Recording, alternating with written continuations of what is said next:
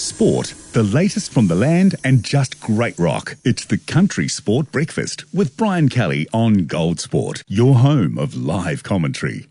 Well, today I'm catching up with Bush Macky, a dairy farmer involved in a large scale initiative in the Waipa district, creating an ecological corridor linking two mountains. The Taiea Te Taiao project will link Maungatautari and Mount Pirongia by planting along the uh, Mangapiko stream and its tributaries on farms and other properties. Bush joins me this morning. Morning, Bush. Morning. Uh, Tell, morning, Brian. Tell us about the work that you've been uh, doing on your farm as part of this, what sounds like a massive project. Well, a brief history. Uh, the Mangatauchi to the genesis of the Mangatauchi to Pirongia Ecological Corridor was the Lower Mangapiko Stream Care Group, which was the riparian fencing and planting of the Manga, Mangapiko stream from Te Mutu to the Waipa, uh, where the uh, stream joins the Waipa at Pirongia. Uh, and that is about the preserving the or restoring the water quality of the Mangapiko stream.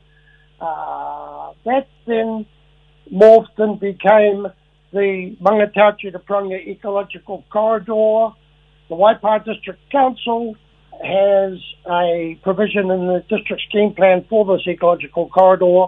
Uh, uh, Claire St. Pierre, a councillor from Pirongia and the Waipa District Council, uh, and she rang me and said, Well, we've already got this Lower Mangapiko Stream Care Group. You guys are doing a lot of good stuff.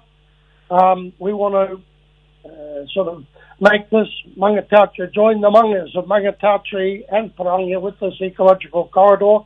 And so one thing led to another. That Lower Mangapiko Stream Care Group became the Mangatauchi to Pirongia Ecological Corridor. And what are the key objectives of the project, Bush? Well, basically what we have now has grown from being uh, sort of the restoration of the water quality of the Lower Mangapiko um, the the climate change aspect, obviously, we're planting lots and lots of trees. There's 200,000 trees have gone in the ground wow. in the last winters. Um, we are getting a lot more farmer buy-in now. The word is out. Uh, attitudes have changed. Uh, we're setting the drains back, uh, the fences back on the drains. We're setting the fences back on the, the Mangapiko stream. And uh, planting, planting, planting. Uh, also, mm. this is brought about to a degree, the, apart from water quality, uh, climate change, you know, carbon sequestration, or whatever you want to say. Um, there's also quite a lot of pressure coming on both Maungatautari and Pirongia with the native birds with the success of the predator control and the uh, likes of the kaka and the kuru and the bellbird and the kingfisher, they're all starting to come come back to life again within our community. Yeah. And so this uh, will provide a link to, to, this is all part of providing this link to join the two mungas. Bush Macky, my de- guest here, dairy farmer in the Waipa district. I mean, this is a real community initiative, isn't it, Bush? How rewarding is it working alongside the, the hundreds of community groups and more than 20 organisations involved? very, very rewarding. uh, and we are being funded. Uh, we got a massive, when we first formed the Mangatachi, the Pirongia Ecological Corridor, we got a massive funding from our Freshwater Fund, from the Ministry of Environment uh, Freshwater Fund, which allowed us to employ two permanent employees, uh, Bexy Toll and Tayao Apapa. Tayao representing the iwi doing a superb job on um, uh, identifying all of the relevant uh, significant sites, uh, PARs, and historical uh, with historical interest, uh, and so that was, as I say, the uh, allowed us to grow to develop.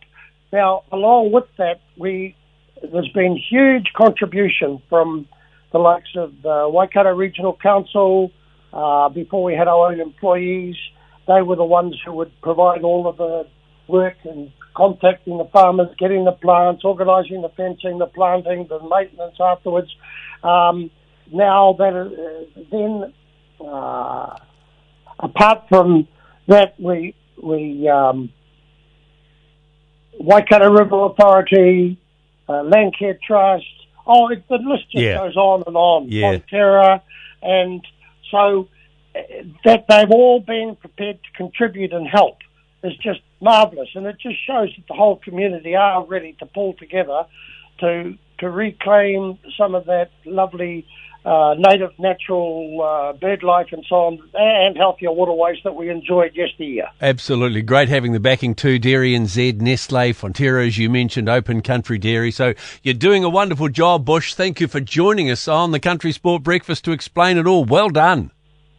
Well, um, uh, we are keen that the word get out of what we're doing, what we're about, because it's a long, it's probably three or four generations. It's a generational project, and it'll need tens of millions of dollars. We want to take the community with us, um, but it's up and it's got a life of its own. It will happen, and uh, so we sort of want to get the word out there now, so that we've got the community uh, helping work with us as, as as we progress down through the generations. Good on you, Bush. You have a great day, mate. Thanks for joining us. Well done.